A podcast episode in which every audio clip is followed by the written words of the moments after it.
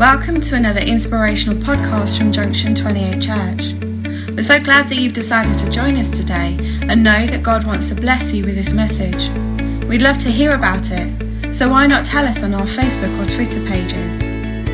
If you would like further information about who we are, check out our website www.thejunction28church.com. We hope you enjoy this message.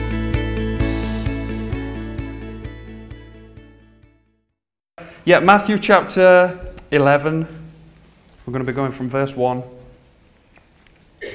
down to 6. We're going to be looking a little bit at uh, a situation that John the Baptist uh, found himself in. Okay, so if you're with me, is everybody there? Yeah. Yeah?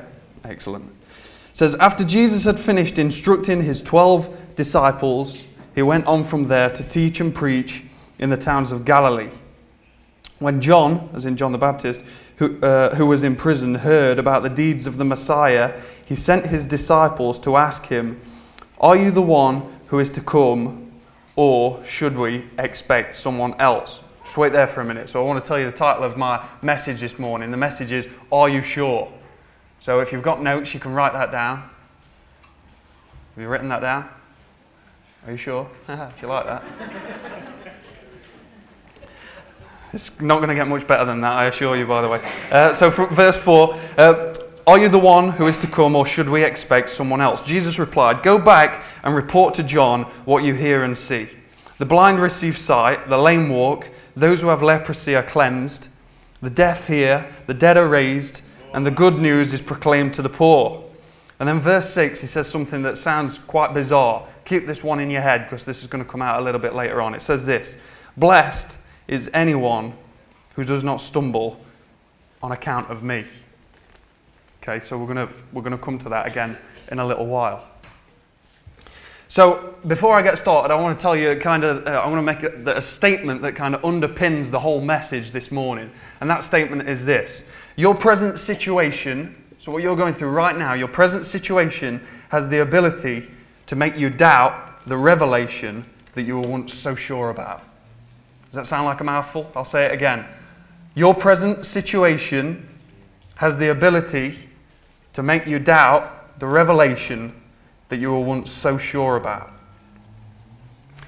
So let's put ourselves in John's shoes a little bit this morning. It's always good when we read the Bible to try and, you know, imagine yourself in the context, isn't it? Because it helps us to pick out truth a little bit better than when we're just scanning over it and just reading it at face value. So the situation that John, John finds himself in here in Matthew 11 is, um, is a bit bleak. Let's be honest. It's a bit bleak. He finds himself banged up in prison. And I'm not talking like your nice British jail and stuff like that where you get privileges and that kind of stuff. He's in what's most likely Herod's dungeon. Herod, who was the king at the time, is, is probably in his own personal dungeon where he keeps prisoners that have upset him. Herod's got a, a hatred of John because John challenges Herod's lifestyle. You know, you can read this for yourself in the Gospels. It says that Herod was having an inappropriate relationship with his brother's wife. Now, John, because he was a man of, of God, he was a man of righteousness, he stood up for what he believed was right, he challenged him. You know, that's not always an easy thing to do, especially when it's somebody that's in power, when it's somebody that's, you know, uh, kind of up on a pedestal and has a lot of authority. It's very hard to be able to challenge someone like that. Uh, John didn't back down. John challenged Herod, and he finds himself for standing up for what is right in the midst of probably the most difficult time in his life. So John's made a powerful enemy here. John now finds himself in a position that he's never found himself in before. You know, you read about the life of John the Baptist. There's not actually that much, you know, in the Gospels concerning uh, concerning John. There's, you know, there's a fair bit. There's enough for us to to make some conclusions about his life. But one thing that you can say is that the hallmark of his life was this assuredness and his trust in God. That's fair to say, isn't it? But John finds himself now in a position that he's never found himself in before. John's now doubting whether Jesus really is the Messiah or if he isn't. Listen to verse 3. It says, Are you the one who is to come, or should we expect someone else? What John's ultimately saying here is, uh, you know, hold on a second. From my perspective, I thought when the Messiah comes, everything was supposed to get better, not get worse. It looks as though things were getting worse for John, didn't it? So let's, before we, before we camp out there, let's just go back a few chapters. Matthew chapter 3, I want to draw your attention to this. This is a pretty incredible scene. Matthew 3, 13 to 17. Many of you will have read this. You know, if you've been a Christian for any amount of time, you'll have read this numerous times. This is the account of Jesus' baptism. It says, Then Jesus came from Galilee to the Jordan to be baptized by John. But John tried to deter him, saying, I need to be baptized by you. Why do you come to me? And Jesus replied, Look, let it be so. It is proper for us to do this, to fulfill all righteousness. And so John consented. As soon as Jesus was baptized, he went up out of the water, and at that moment, heaven was opened, whatever that looks like. Heaven was opened, and he saw the Spirit of God descending like a dove and alighting on him. This is pretty phenomenal stuff, isn't it? Has anybody ever witnessed that? If you put your hand up, you're probably a liar. Okay? The Spirit of God descended on him like a dove. And a voice from heaven said this This is my Son, whom I love. With him I am well pleased. So, you know, when I read that, I just think, wow. Like you, I've read that so many times. But just this week, as for, you know, studying uh, the, the life of John, I, I was just re going over it, and I just thought, what a, what a scene that is. You know, I've had some encounters with God in my life, but I can say that I've never actually heard, you know, an audible voice from heaven, you know, come out and say, This is Jesus, he's my son, and with him I'm well pleased. The reason I know that is because it's rec- recorded in the Bible, of course. But I've never had an experience like that, yet John did. Jesus goes to him and says, Baptize me. He's baptized, and the Spirit of God descends on him like a dove. This is an, an incredible moment. And if that's not enough, he hears an actual voice saying, This is the Messiah. This is essentially what God's saying. This is the one that was been, that's been promised centuries beforehand. Now, what more confirmation do you need than that? Like if you're, if you're having, you know, if you're having any kind of doubts or anything like that, and you're thinking, you know what, this Jesus person seems pretty incredible, but I'm just not sure about it. If you heard a voice from heaven, you saw heaven opened up, and an actual voice say, "This is, this is God. This is my son. With him, I'm well pleased." That's pretty much all the confirmation that you need, isn't it? So, this is an incredible moment in John's life. It's a revelation that hardly anybody else experienced. But hold on, let's, let's just fast forward back a minute. Let's just go back to where we're at. Matthew chapter 11. What's happening there? So he's just he's had this amazing encounter. Fast forward, chapter 11. When John, who was in prison, heard about the deeds of the Messiah, he sent his disciples to ask him, Are you the one who is to come, or should we expect someone else? There's no way around it. John's having second thoughts, isn't he? He's had the most incredible encounter in his life, yet he's having second thoughts. The power of your situation is more than you imagine. What you're going through, the difficulties of your life, the, the things when, it, when, when hardships come, when there's trials, when there's suffering, when there's pain, all of a sudden, the thing that you were so, so, so sure about, this assuredness that you had about God, it can all, all of a sudden turn to doubting, can't it?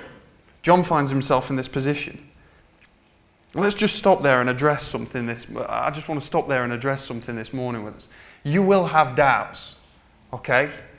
So I want us to just kind of let that, you know, like that religious persona just leave us just for a moment this morning that says we've got it all together. Let's just be honest with one another, right? We all have doubts. You will have doubts from time to time. Like this is John the Baptist, for goodness sake. This is a man who lived out in the desert you know, in the sticks where nobody was, who, you know, wore camel hair and ate locusts. You know, I'm, I've got to be honest, I'm pretty happy living in a nice three bedroom semi in a quiet cul de sac.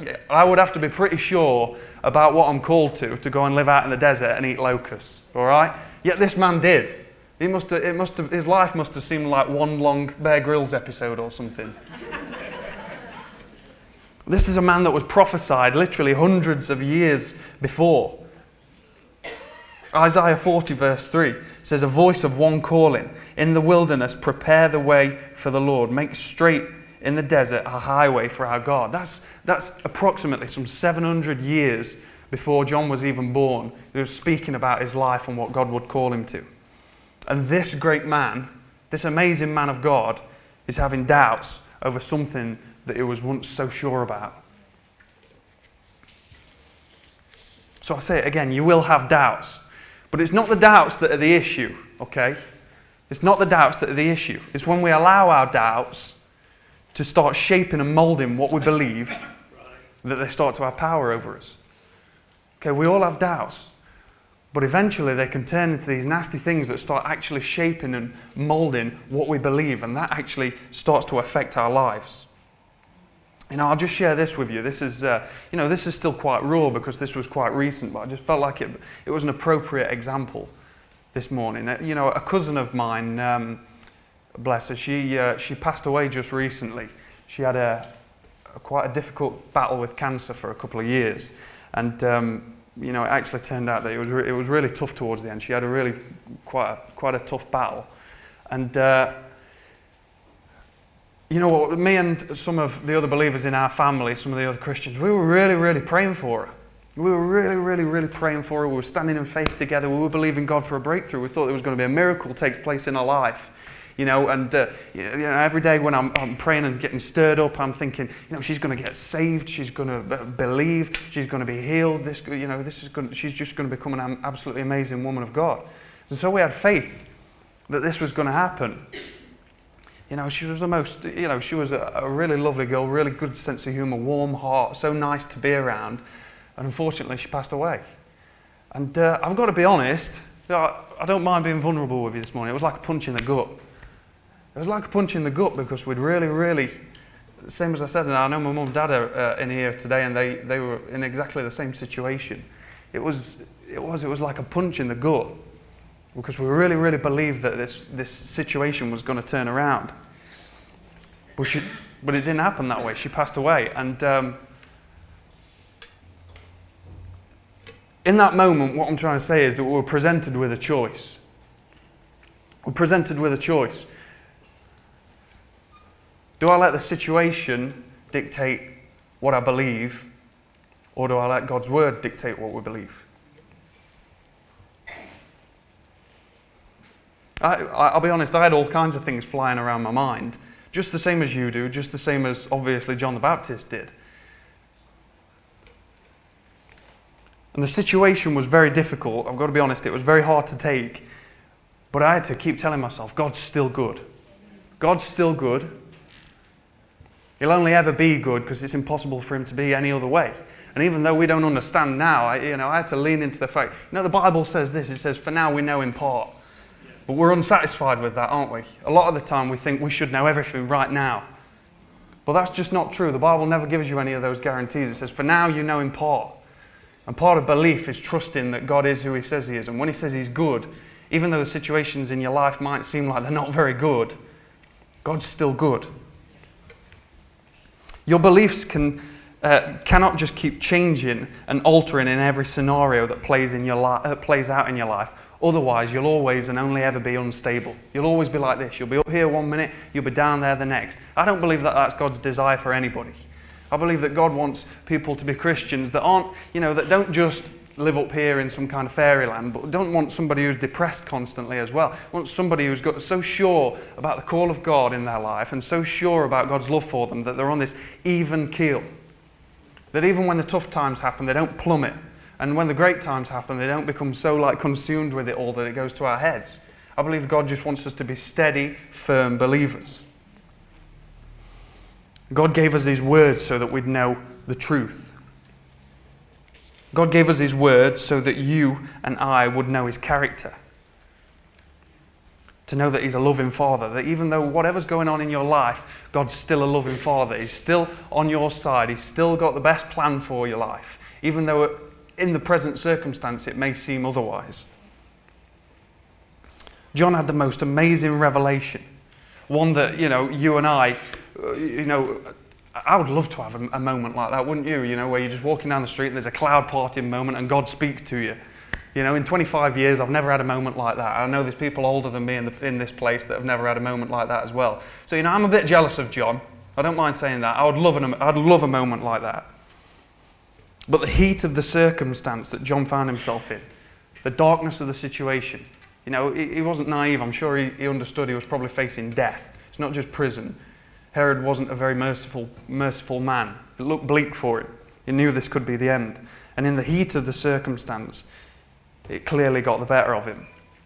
And so I'm just going to return to that original statement that I said right at the beginning that your present situation has the ability to make you doubt the revelation that you were once so sure about. John's already had the revelation of Jesus' true identity. He knows he's the promised Messiah. He's heard God's actual voice confirming it. But now in prison, he's undoubtedly discouraged and he's got doubts flying around his mind. Uh, his mind. You know, moments of discouragement can lead to doubt, can't they? Who's had moments of discouragement? Yeah? Everybody. They can lead to doubt. And it seems like even the greatest moments of revelation can still be diminished by the severity of the troubles that we face in our lives. You know, I just wanted to reel off a couple of other examples as well, to not so that you don't start thinking this is just an isolated incident. It's, it's littered all over Scripture. Just think of Elijah in the Old Testament. Elijah had the most amazing encounter with God, didn't he, on, on Mount Carmel? I'm sure some of you have read this. There's a showdown with the prophets of Baal. It's a real dramatic scene. And God showed him, it showed his might and his power. Like literally, fire came down from heaven and consumed a sacrifice in front of everybody. God showed up. He had the most amazing encounter with him. But because Jezebel threatened him and pursued him in an attempt to kill him, Elijah got so depressed and so scared that he forgot about the amazing encounter that he'd just had. And it says some of the saddest words, I think, in the whole, whole of the Old Testament, where it says that he actually asked God to take his life. He got so depressed and so scared, forgot about the amazingness of God that had just happened because the present situation looked bleak, and he actually asked God to take his life. Think of King David being pursued relentlessly by Saul and frustrated by continual obstacles to God's promises. He came very close to committing this like really atrocious act that would have stained his name and caused him to lose credibility with all of God's people that he would eventually lead. And thankfully, God intervened in his life through this wise lady, Abigail, who managed to diffuse the whole situation and calm David down. You know, every believer has to come to the point in our lives where we trust God, where we trust in God's power rather than our own. You know, if you, if you boil doubt down to its, you know, it, to its essence, what it is is it's, a, it's a, a lack of trust in God. It's essentially trusting ourselves and our own opinion rather than God. That's what doubt is, isn't it? That's what anxiety is. It's almost putting yourself in God's shoes and saying, I can predict the future. I know what's going to happen here. But you don't know what the future is, do you? You don't know what's going to happen this afternoon, for goodness sake. So I just want us to turn our, uh, our attention um, to those words that I said. Can you remember I said, remember verse 6 where it says, uh, Blessed is anyone who does not stumble on account of me. I find this, I've head scratched over this statement like all week. I think this is a bit of a, it's one of those bizarre statements that Jesus makes. Because I think when I read that, I think, wait a minute, you know, what's Jesus actually saying here? He's actually saying it's possible for us to stumble, for us to lose faith on his account. Uh, one translation says it this way um, Blessed is the one who is not offended by me. It's, it's, possible, it's possible to be offended by God. Is that a surprise to anyone? It's, it's possible to be offended by God. If you go around offended all your life, I want you to know God's one, God's one of the people that can offend you, right? I thought this was the Messiah. How can we stumble on account of him? How can we be offended by him? Well, it's actually extremely easy, isn't it? You see, we all have expectations of God, don't we? We all have expectations of who He is. We all have expectations of what He should do for us. And we all have expectations of how things should happen, when they should happen. But God just simply won't be mastered by our expectations, will He? I don't know if, you, if you've ever lived your life that way. I know I have at times where I, I have certain expectations of God. and I can tell you, it seems to never usually work out. My expectations uh, would limit him. And he won't be limited by anyone's expectations. John was in the same position. John had certain expectations of the Messiah. Verse 2 says, Now, when John heard in prison about the deeds of the Christ, he sent word by his disciples. So he hears the things that Jesus is doing. He hears some of the things that Jesus isn't doing, and he's, you know, he's a, he's a Jewish man. At that time in history, he would have had the same expectations as the, as the rest of the Jewish people. Don't forget that they've been hearing from their ancestors for centuries and centuries and centuries what the, what the Christ would come and do, what the Messiah would come and do. They've read the Old Testament, they've read it all numerous times. And he had expectations of Jesus. And so when Jesus showed up doing the things that he did, John was confused by his ministry. And can I just say, we're no different today. We all have ex- certain expectations of how we think you know, of how we think God works or how He should work in our lives. But you know, I'm, I'm pretty confident to say that anybody that's been walking this journey of discipleship for any amount of time quickly comes to the conclusion that God doesn't work within our parameters, does He? It doesn't work within our expectations as though we're in some kind of control. In fact, you won't find it even anywhere in the whole Bible even implies that God will work within your expectations. Jesus' ministry, I'll, be honest, I feel a little bit for John in this, in this story. I feel a little bit for him because at this point, Jesus' ministry hadn't fulfilled any of John's prophecies about the Messiah. John had preached that the coming one would baptize uh, in the Spirit and in fire and casting the wicked into a furnace. He was, you know, kind of expecting this kind of warrior king to turn up and it'd be like this big dramatic scene. Let me just ask you a question this morning. What do you do when you have questions and doubts? Just think about that. What do you do when you have questions and doubts? Where's the first place that you go to? In your mind, I mean. Is it into a cynical attitude? Oh, I should have known. Nothing ever good happens for me. Or do you go into a place of trust where God can comfort you and where He can build you up?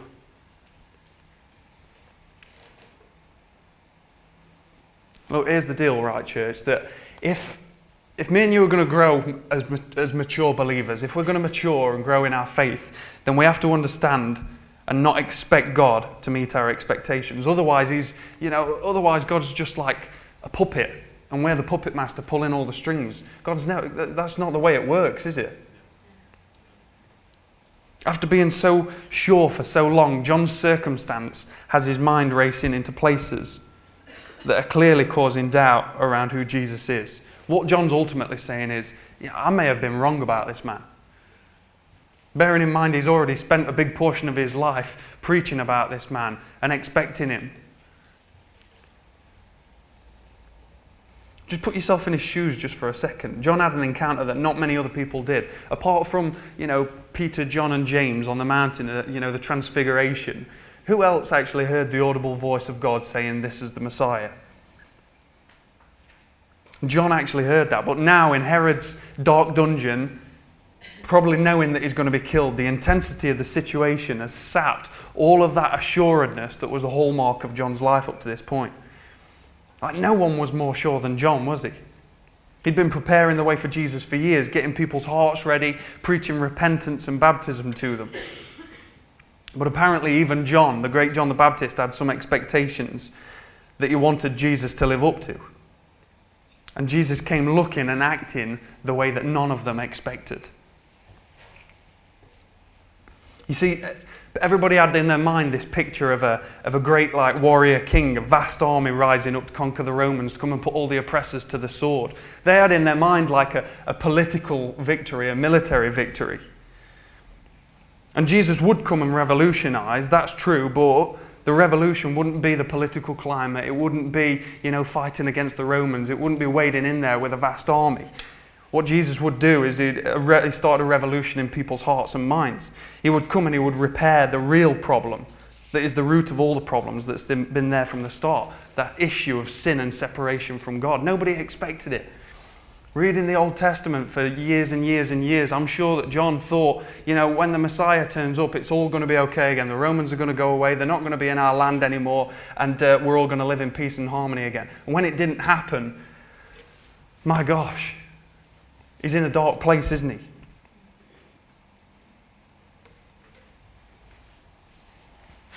Can I just say to us this morning, I want to say this gently, uh, but Jesus might not be what you expected.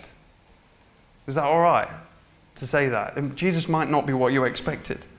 Maybe you were expecting like this kind of, you know, divine handyman kind of character that comes along and fixes all your problems, gives you a pat on the back and says, away you go. That's not the way that God works. Jesus isn't the thing is, Jesus isn't so much interested. I want to say this. I want to say this well, so that nobody gets the wrong end of the stick. Jesus isn't so much interested in all the issues and the problems that are going on in your life. His main interest is the root of the problem, which is you. That's a tough thing to say, isn't it?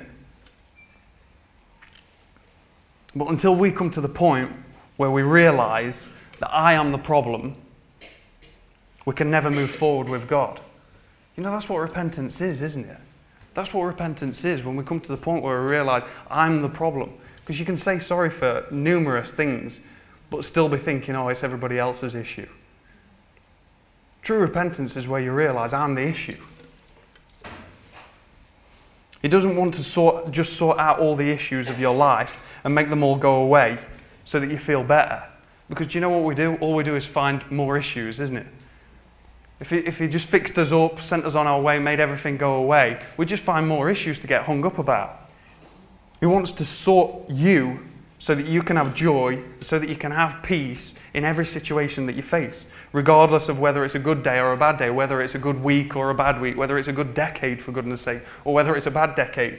I'm, I genuinely 100% believe that when God gets into our hearts, when He revolutionizes our character, when we become a new creation, it doesn't matter whether it's a bad day or a good day. It doesn't matter whether the situation looks bad or whether it looks good. You can still have joy and you can still have peace. So, um, let's turn to something good. Jesus encourages us in our brokenness. This isn't all doom and gloom. He encourages us in our brokenness. This story, uh, uh, this account that we see of John, isn't just all, you know, an account of a man that's doubting. It's actually a picture of what Jesus does for us in our moments of doubt. If you've spent any time reading the Gospels, you know, which are an account of Jesus' life and his ministry, one thing that you'll quickly come to understand is that he didn't actually pull many punches, did he? It was a, it was a bit, it was quite controversial. You know, you might read the Gospels through rose-coloured glasses and, you know, buy into this picture that we've painted of Jesus, of this you know, nice man who just was a bit wishy-washy, but it really wasn't like that at all. You know, in fact, I actually think that, you know, in the, in the climate of the 21st century, in this very PC world that we live in, we'd be very uncomfortable in his presence. I genuinely think if God was here amongst us, like here now chatting and having a talk with us, most of us would be quite uncomfortable because it's just so countercultural to what, we, to what we're used to living in. But at the same time, he was very gracious and gentle. He never pulled back from the truth. He never compromised from the truth, but he was very gracious and gentle as well. He let people, you know, he let people have it with both barrels, so to speak, sometimes. I think this is what John, what, uh, John's speaking about in, uh, one, uh, sorry, John 1.17. It says, For the law was given through Moses. Grace and truth, though, came through Jesus Christ. He, tell, he held the two in complete balance. He was very gracious. He was, he was kind to people. He you know, made a way into people's lives. He gave people a chance where nobody else had given them a chance before. But at the same time, it's almost like he got in there with grace and then he punched them with truth. Do you know what I mean? That's, that's the way I see it. He didn't always show the truth in the most comfortable way. Sometimes it warranted a bit of tough love, didn't it? But interesting to note, in this account with John the Baptist is he's actually been very gentle with him. You know, if you read this, uh, if you read this, not knowing what's coming up next, you kind of expect a rebuke from Jesus, don't you? You expect him to say, you know, you should have more faith. You know, I know it's, I know it's looking bad. I know this situation looks bleak, but you should be a man of faith. Come on, you're John the Baptist, for goodness sake. Pull yourself together. But he doesn't do that, does he? He doesn't go there. It's, it's strange. It's, it's it's bizarre. Why doesn't he tell him to have greater faith? And what this does is it shows us the wonderful, affirming nature of God. It shows the Father's heart that He encourages in our brokenness. You know, I just want to take a moment just to encourage you this morning. Um, uh, I'm going to come to a close literally in just a minute. But if you're discouraged right now, I want you, I want you to know this.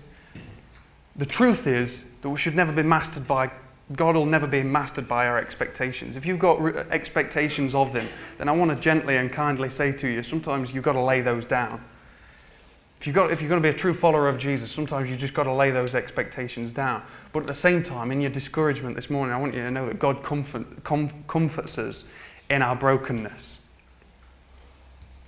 What Jesus does is, is, is, quite, is quite interesting. Instead of rebuking him, he pays him the biggest compliment that anybody's ever been paid.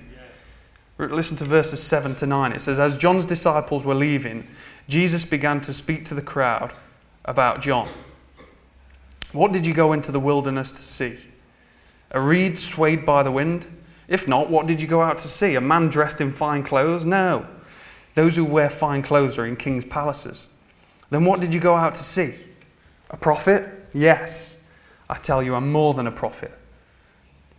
This is the one about whom it is written, I will send my messenger ahead of you who will prepare your way before you. Listen to this, what he says in verse 11.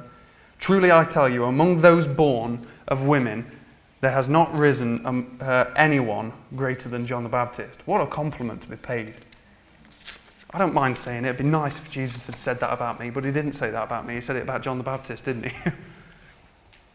he says, out of all the people that's ever lived, John the Baptist is the greatest. It makes you think to yourself, you know, what about the Moseses? What about the Josephs? What about the, you know, the, uh, the Noahs and these amazing heroes of the faith? It says, you know, John the Baptist, is the greatest of them all.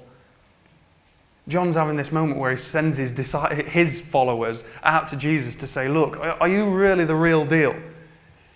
Jesus could have got all offended about it and felt like it was a bit of a slap in the face. Like, you know, this man that's, you know, been preaching about how fantastic I am, all of a sudden now he's, you know, he's doubting.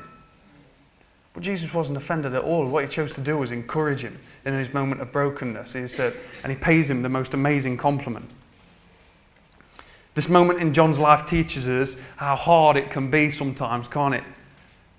To live a life of faith in the midst of all the tests and all the difficult situations that life throws at us but it also dem- demonstrates how Jesus loving, lovingly strengthens those who belong to him so that they can live the life of faith and assurance that God has called us to without being blown and tossed around by life's ever, ever changing circumstances.